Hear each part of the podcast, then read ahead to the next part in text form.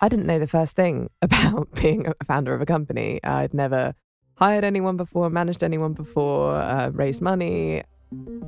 But when I have something in my head, it's not really very shakable until it's really been shaken. Hi, I'm Jack Owen. I work at Entrepreneur First, and every day I talk to ambitious and talented people to work out if they have what it takes to start a company from scratch. What seems to be consistent is that the people who build the best companies have a reason for building them. They have something inside them that means they are going to succeed over everyone else working on the same problem. If we can understand what this something is, then we can spot outliers before their ambitions have even been realized.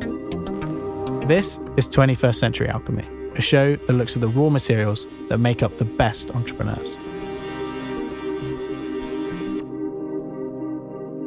Our guest this time, Phoebe Hugh. Hey, I'm Phoebe, and I'm the co founder and CEO of Brolly. Brolly is a personal insurance startup. We help our customers to really make sense of all of their insurance and bring it into one location. When I think of insurance, I either think of dull men in suits or meerkats with strangely Eastern European accents. And before we even start, there is one burning question I've got to get off my chest. Is insurance interesting? Insurance is fascinating. I have no, I have zero interest in insurance. I think anything can be interesting if you understand it and if you can find ways of changing Insurance is a fascinating industry. It's, it's one of the oldest industries. It goes back centuries to the 1600s. Insurance started in a little cafe in London, uh, Lloyd's. You know, it was for um, ships that were merchants and they were sharing the risk of losing their ship and, and the contents within it. So it was, it was very important at that time and it's developed.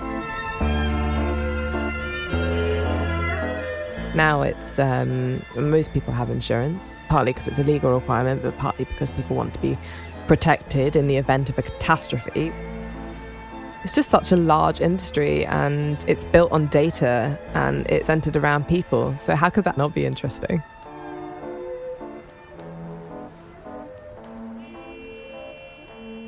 Phoebe seems to be the kind of person that can actually make insurance interesting. But what exactly is it that Brolly does? I'm just starting out in life, but my standards are already pretty high. The insurance industry is incredibly old, and most of the products that are being sold today were actually created about a century ago. I suppose the way that people buy insurance, it's fragmented and it can end up being overpriced. We've got millions of customers who are actually inert so they've been buying in the same way for years and they, they just switch off because the process is so cumbersome. Having to go and fill out quote forms is not the most inspiring thing to do on a Sunday, nor is it an easy decision making process. The products are quite complicated and you really have to understand what you're buying to be able to derive value. So you could have someone who's paying a few thousand pounds too much for a product that doesn't work. So when they come to make a claim, they're not actually covered. And we see that time and time again. And it would be nice to know me and my loved ones are covered by insurance for all of your life. Brolly is really challenging some of the fundamentals in insurance. Our mission is really to design insurance around people. How we're actually doing that, we're starting by bringing everything into one location. The product is through a smartphone app, and we help customers to manage all of their existing insurance portfolios in one central location. We have an email scanner that makes that really easy. So we scrape out insurance policies from people's email accounts and populate their Brolly lockers. Then we analyze what customers need against what they're buying. So going through that analysis, we can then identify where they may have gaps in cover or duplication of cover. So if someone's bought travel twice, for instance, we would let them know that and help them to optimize their portfolio.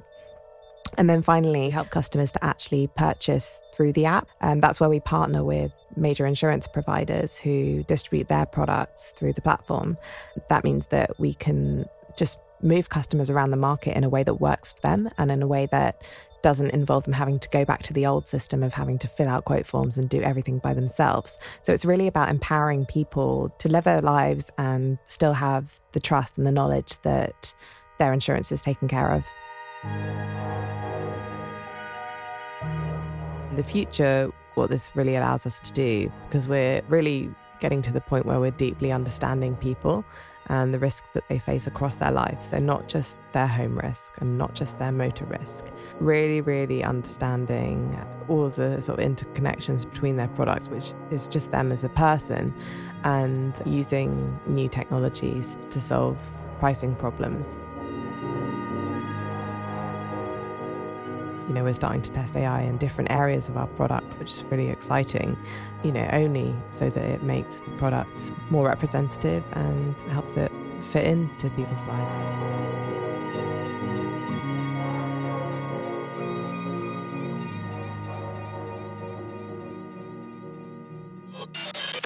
So, Phoebe, I want to go all the way back to the beginning. What was your family like? I guess most of my childhood was musical. So I grew up with my father, who's the principal cellist at the LSO, and my mother, who was the principal double bassist at the Orchestra of the Age of Enlightenment.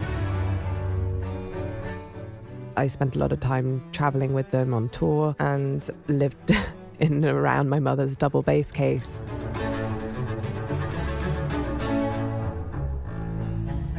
My mum being Igbo Nigerian and half Irish, she said having a child is not an illness. In Nigeria, when you have a child, you, you just strap your baby on your back and you keep going. And that's kind of what she did with me. I was preparing a production, a Mozart opera, The Marriage of Figaro. Phoebe's mum, Chichi Nwanoku. And when I discovered I was expecting my second child, I realised my due dates said that this second child was due on the opening night at Glyndebourne. And I thought, oh, I, you know, I better um, clear that one with the office. And so I was there for all, just about all of the rehearsals. And then I'd been up there for a whole day rehearsing from 10:30 in the morning till 6. Drove back to London Fields, where we lived at the time. And she was born the next morning at, in my bedroom. I mean, she could have been born in the pit at the Opera House.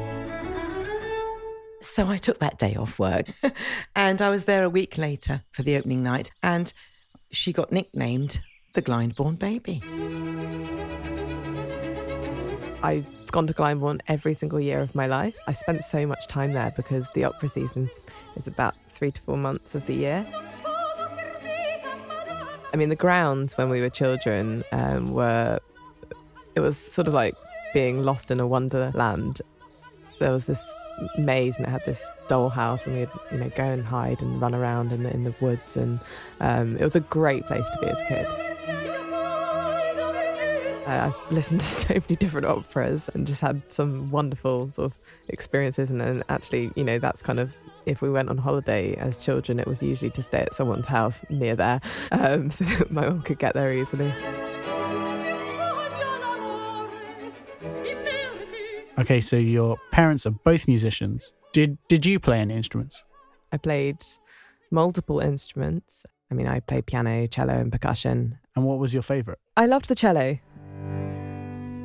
Like, I loved listening to my dad play. I mean, even when I hear him play now on the radio, I know if it's him because he has such a unique sound. And I think it's a very sort of humble sound that you get from it. The double bass is very deep. The violin, I think, is too high, but the cello, I think, is perfectly in the middle. And it's such a diverse instrument. You can do so much with it.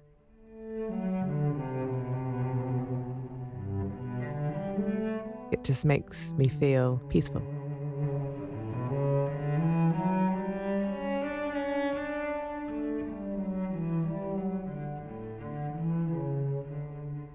And so you haven't become a professional musician, but you're kind of still interested in that world. You grew up around it.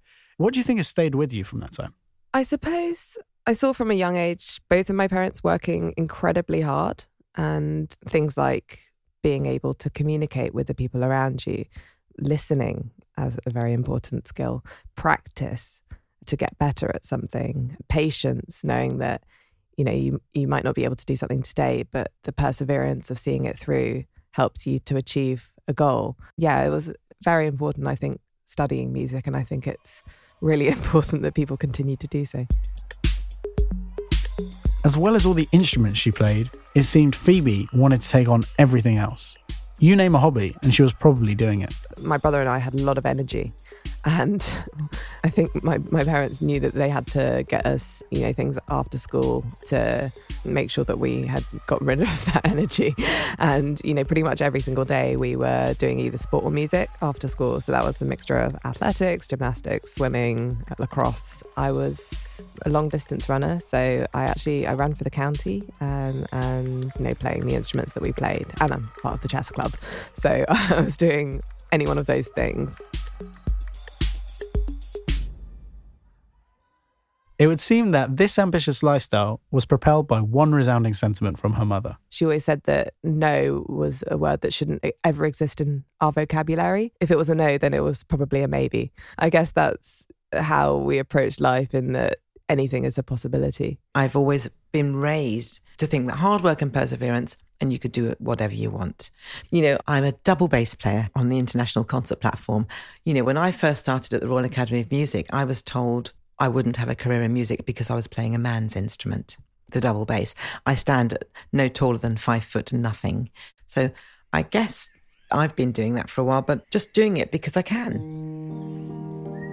But what does an ambitious 11 year old want more than anything? My brother started doing a paper round and he was a year and a half older than me, and I, I got quite jealous because I thought I want to do that. And so um, I asked my mother if I could do the paper round. Phoebe was desperate to be independent and to earn her own money and to just to do this thing. In fact, they let her start it a little bit younger than she was supposed to be. I think they wanted her to be 11 or 12 or something, and she was about to turn 11. I was working five days a week. Every day I'd get up at, you know, 5.36 in the morning, my mum sort of recalled uh, moments where she'd look out her bedroom window and it'd be stark winter and I'd be there in my huge coat. It would be pitch black and I would just hear the front door being closed really quietly and she'd got herself up, showered, into her school uniform, round the corner to the newsagents, got her big trolley with all the newspapers and she'd be trekking.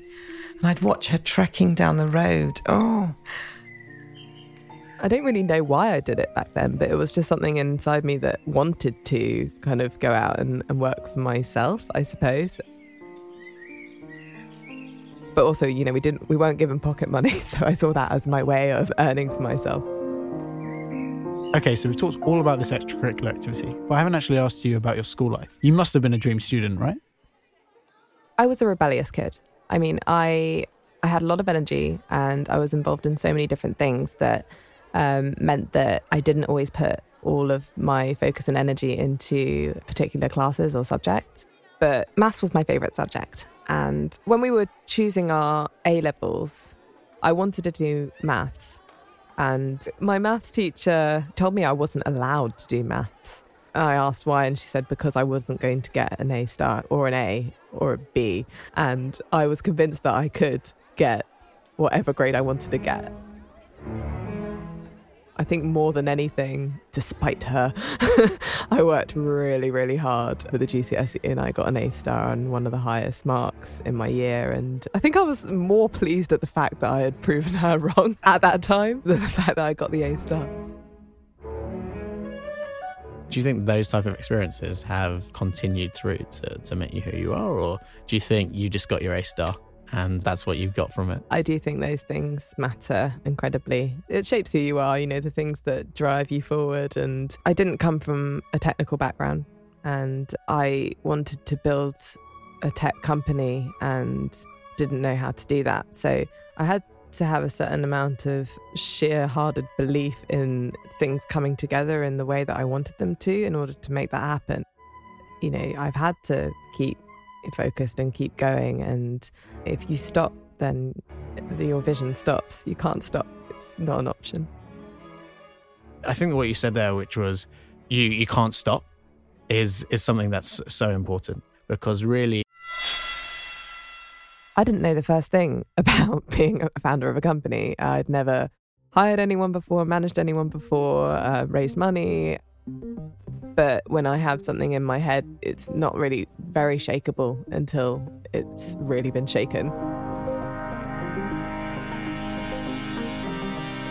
Hi, I'm Jack Owen. I work at Entrepreneur First, and every day I talk to ambitious and talented people to work out if they have what it takes to start a company from scratch. What seems to be consistent is that the people who build the best companies have a reason for building them. They have something inside them that means they are going to succeed over everyone else working on the same problem. If we can understand what this something is, then we can spot outliers before their ambitions have even been realised. This is 21st Century Alchemy, a show that looks at the raw materials that make up the best entrepreneurs. Our guest this time, Phoebe Hugh. I'm Phoebe, and I'm the co founder and CEO of Brolly. Brolly is a personal insurance startup. We help our customers to really make sense of all of their insurance and bring it into one location. When I think of insurance, I either think of dull men in suits or meerkats with strangely Eastern European accents. And before we even start, there is one burning question I've got to get off my chest. When you need mealtime inspiration, it's worth shopping Kroger, where you'll find over 30,000 mouthwatering choices that excite your inner foodie. And no matter what tasty choice you make, you'll enjoy our everyday low prices, plus extra ways to save, like digital coupons worth over $600 each week. You can also save up to $1 off per gallon at the pump with fuel points. More savings and more inspiring flavors make shopping Kroger worth it every time. Kroger, fresh for everyone. Fuel restrictions apply. Is insurance interesting? Insurance is fascinating. I have no, I have zero interest in insurance. I think anything can be interesting if you understand it and if you can find ways of changing. Insurance is a fascinating industry. It's, it's one of the oldest industries. It goes back centuries to the 1600s. Insurance started in a little cafe in London, uh, Lloyd's. You know, it was for um, ships that were merchants and they were sharing the risk of losing their ship and, and the contents within it. So it was, it was very important at that time and it's developed. Now it's um, most people have insurance, partly because it's a legal requirement, but partly because people want to be protected in the event of a catastrophe. It's just such a large industry and it's built on data and it's centered around people. So, how could that not be interesting? It would be here that she built an embryonic version of Brolly.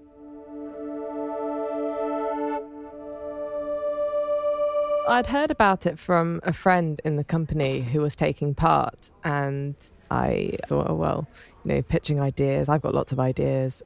I had sort of prepared what I, I was going to pitch, and I got up on stage, and um, it was very popular with the other people in the room. After the hackathon, I was told that, you know, we would try and get this project going internally. And so I was sort of really, really anxious to get it going. I was just chomping at the bit, like I had to keep the momentum. But I was also going back to doing my sort of day job as well. I was trying to orchestrate this to happen. I was trying to get it moving, get the right people in the room, and it just wasn't really happening very fast. The hackathon was in October, and then it got to sort of November, and I was thinking, this is really slow. A month later, and we've had one meeting, and it, it's just kind of a meeting um, that you feel that this is not going to go anywhere. When I have something in my head, it's not really very shakeable until it's really been shaken. Two days after the hackathon, I went to this Women of the Future summit and that's where Alice Bentinck was on a panel about technology and entrepreneurship. And she, in about two seconds, became a role model to me. I was just, you know, sort of blown away by her and what she was doing. And I knew that she could be key to me unlocking some of the questions that I had in my mind about how I would build the company that I wanted to build. And after the talk, I, I was running around trying to find her. I have to speak to this woman, and uh, I couldn't find her. So I managed to get her email from somewhere, and she came back to me very fast and said to come in for a coffee. You know, I just remember a few really key things from that conversation because she was asking me about what what I was doing, and I explained that you know I'd I'd worked on this thing. I, I didn't know how to get it to work inside Aviva. Maybe if I learnt to program, then I could build it myself. I had you know this team of people that I'd worked with at the hackathon. She just sort of cut through and said, Look, why don't you quit your job? And no one had said that to me. And I love that kind of advice. I, I heard someone speaking to me in a language that was enabling me to go and, and live this dream. But at Aviva, you had this group of people that was going to happen internally, even if it was going to happen slowly. It's a huge organization. It's got all this resource. It's got all these customers, all this data. Um, it's got team. It's got people around you you know, there's there's all all of these resources and, and so on and so forth. But I had what I thought was impressive at that time was uh, a team of ten, most of whom were business people, and I think there were two engineers. And I was like, oh, I've got this really really great team, and I hadn't the first clue about what it was to you know early stage company building, and that there's usually like two founders and that they're both technical. Or I said, well, yes, I've been working with these these people on it, and she she kind of said, oh, you know, there's too many people, and I said, well, you know. Been working with them on it. And she was like, well, just tell them you're quitting your job and are they with you? And I went and did that actually. What was the speech you made? The speech I made, I was actually genuine in in the sense that you know, do you want to do this seriously? Do you really believe in this vision? And if so, I'm quitting my job. Do you want to also follow me on this journey? And you know, each of them had their own thing and didn't want to do that. They weren't ready or willing or in the place where they felt that that was the route to go. And so I was sort of free to then pursue it um, independently. Have you have you seen Jerry Maguire? No. Okay, so it's film. It's got Tom Cruise in. He plays this big sports agent. They sign loads of stars. Uh, he gets fired from his job because he calls out kind of the corruption and dodginess within it. Um, and he flips out a bit. I'm not going to do what you all think I'm going to do, which is just flip out. Steals the office goldfish, which is called Flipper. You can call me sentimental. The fish, they're coming with me. And says like, I'm "Gonna start my own company. It's gonna be even better. It's gonna be the the new way of doing things. It's gonna be super massive." Who's coming with me? Who's coming with me? And then no one comes with. it was exactly like that. Maybe you're the Jerry Maguire of the insurance. World. I should watch that film. This is embarrassing. I think I talk to loads of people who are in exactly the same position as you, where they're in something, they've got a job, they've got an income, life is reasonably safe, it's comfortable. And I think there's a really interesting point around risk here because you were in an industry which is insurance, which is built entirely around risk. How did you think about it at the time? I was just just rationally thinking through the outcomes, the possible outcomes. I could very clearly see my path if I had stayed at Aviva because before I decided to build a company, I was thinking, okay, how do I get to C suite? You know, what is the path to doing that? And I thought, okay, well, I've got to spend some time in operations. So I've got to spend some time in, you know, business development and, and work around different departments, probably, you know, do some kind of accounting qualifications. And I was just really like mapping out how what that route was going to be, which company I'd need to move to to get to my ultimate goal. As soon as I wanted to go, you know, I started thinking about building my own product and company. The alternative to that was, okay, stay in my existing role maybe or maybe not get a promotion in the next year, learn more of the same things that I, I already really understand and not really challenging myself enough. I, I didn't feel uncomfortable enough.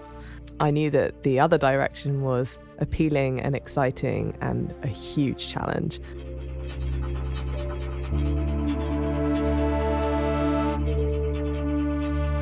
I didn't know the first thing about being a founder of a company. I'd never hired anyone before, managed anyone before, uh, raised money, run a team. Everything was new, but I believed in my ability to learn. And I think that was what blew my mind. So, having left her job, Phoebe came to Entrepreneur First to start Brolly and it was here she would meet the person she could bring this dream to life with. So, my name is Mihailo Loginov. I am the uh, CTO and co founder of Brolly.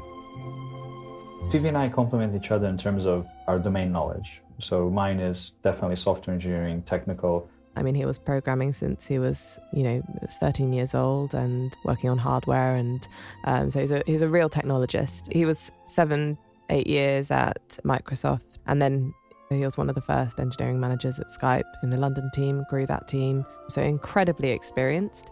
And that was one of the key things that drew me to him. Phoebe is a lot more uh, organized when it comes to ideation, creativity, um, even things like design and, and, colors, messaging that has to go out there, partnering up. Uh, I think she has an incredible um, way of, of building partnerships and, and networking with people. Something that, for example, is definitely not my one of my strong sides. The the most obvious one is obviously uh, Phoebe's a lot more extroverted, a lot more communicative, a lot more creative, and I'm a lot more introverted I tend to think and analyze a lot more and, and then come up with answers. When and you know Phoebe's a, a lot faster and, and relies on her instincts a lot more.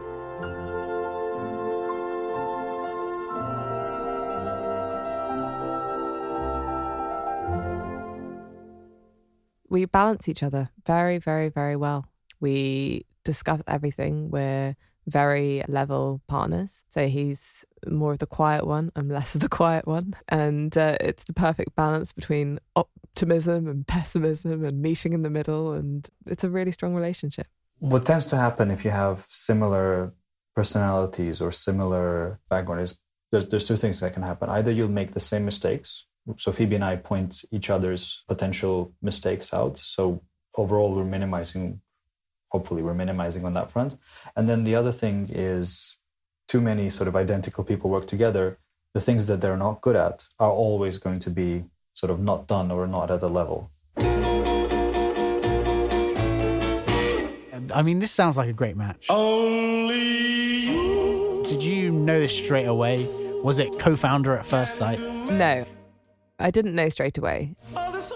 I mean, because I had worked with other co founders before that that hadn't worked out and and it's hard when that happens because when you're so tied to achieving something and and something goes wrong it's really bruising it really hurts and you have to sort of pick yourself up and keep going with an added level of doubt so when i met Mihailo what i had done in the past was figured out the things that i was looking for from the things that hadn't gone well in the past and you know the advice from ef was always to go into it fully believing and only when you stop believing, you stop working with that person. So, having built up this idea with Mihailo, she got the opportunity to pitch it at Entrepreneur First Demo Day in front of hundreds of top investors. Demo Day felt like the pinnacle. It was the highlight event that we had been working towards for six months.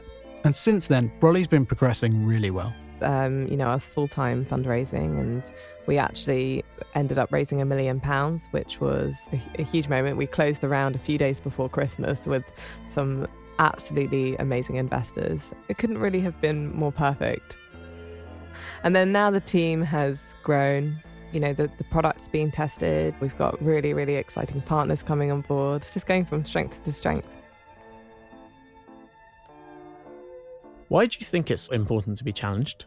That's that's something that's come up. You've kind of always been pushing for more, pushing for something stronger, breaking out of uh, Aviva, doing your own thing. Why do that? Well, I think the world only develops when there's revolution and and change on a mass scale, and that's driven by people, and it's it's usually something that's challenging. So you know, I, I guess it's part of my DNA in a sense that you know I've grown up with with a strong work ethic and and always pushed myself. I've always pushed myself. And if I ever feel that I'm not under some kind of pressure or I'm too comfortable, there's something that's probably wrong. I could probably be doing more.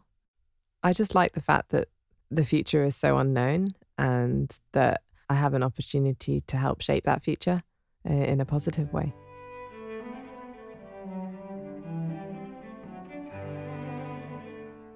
So things are going pretty well now, but it's startups. Things can also always go wrong. How do you deal with that uncertainty? I think you know when you're when you're building a company, there's there's so many things that can go wrong that means that your company will fail. This you know that's why most companies fail. There are just so many different factors at play. I think when you're when you're building, you don't really take those things into account. You're just thinking about how you maximize the chances of success. And that just in, includes an incredible amount of focus and being really, really disciplined with yourself to, to learn to to get advice and to figure out problems. You know, it's a constant problem solving. I suppose that's just a way of life when you're when you're a founder. And I think that does mean you're essentially normalizing risks, mainly because you're probably ignoring them. Uh, so I'm aware that the risks are there, but if I focused my time on on all of the risks, then I probably wouldn't be focusing enough of my time on building a great product.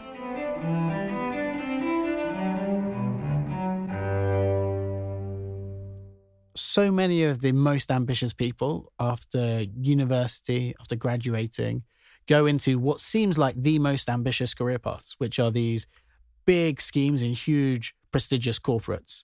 And everyone kind of ends up on these conveyor belts into insurance or finance. Though what we find is within these places, it's not the best environment for the most ambitious people to shine. What I think I take away really from talking to Phoebe is that the importance of someone asking you, why don't you quit your job? To understand that staying within the job is an action and you are actively doing that.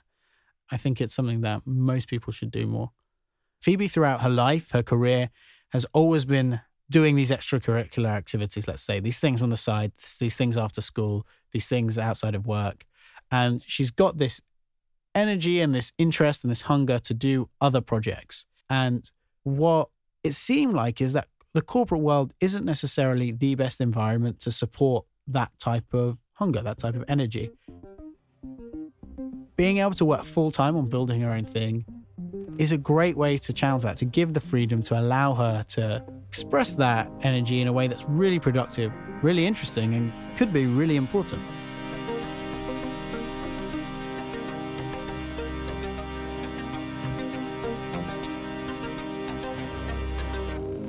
This podcast was brought to you by Entrepreneur First and Radio Wolfgang. It featured me, Jack Owen, talking to Phoebe Hugh, with contributions from Chichi Nwanoku and Mihailo Loganov. The executive producer was Harry Watson, and the producers were Ivor Manley and El Scott. The content manager for Entrepreneur First was Becky Stevens.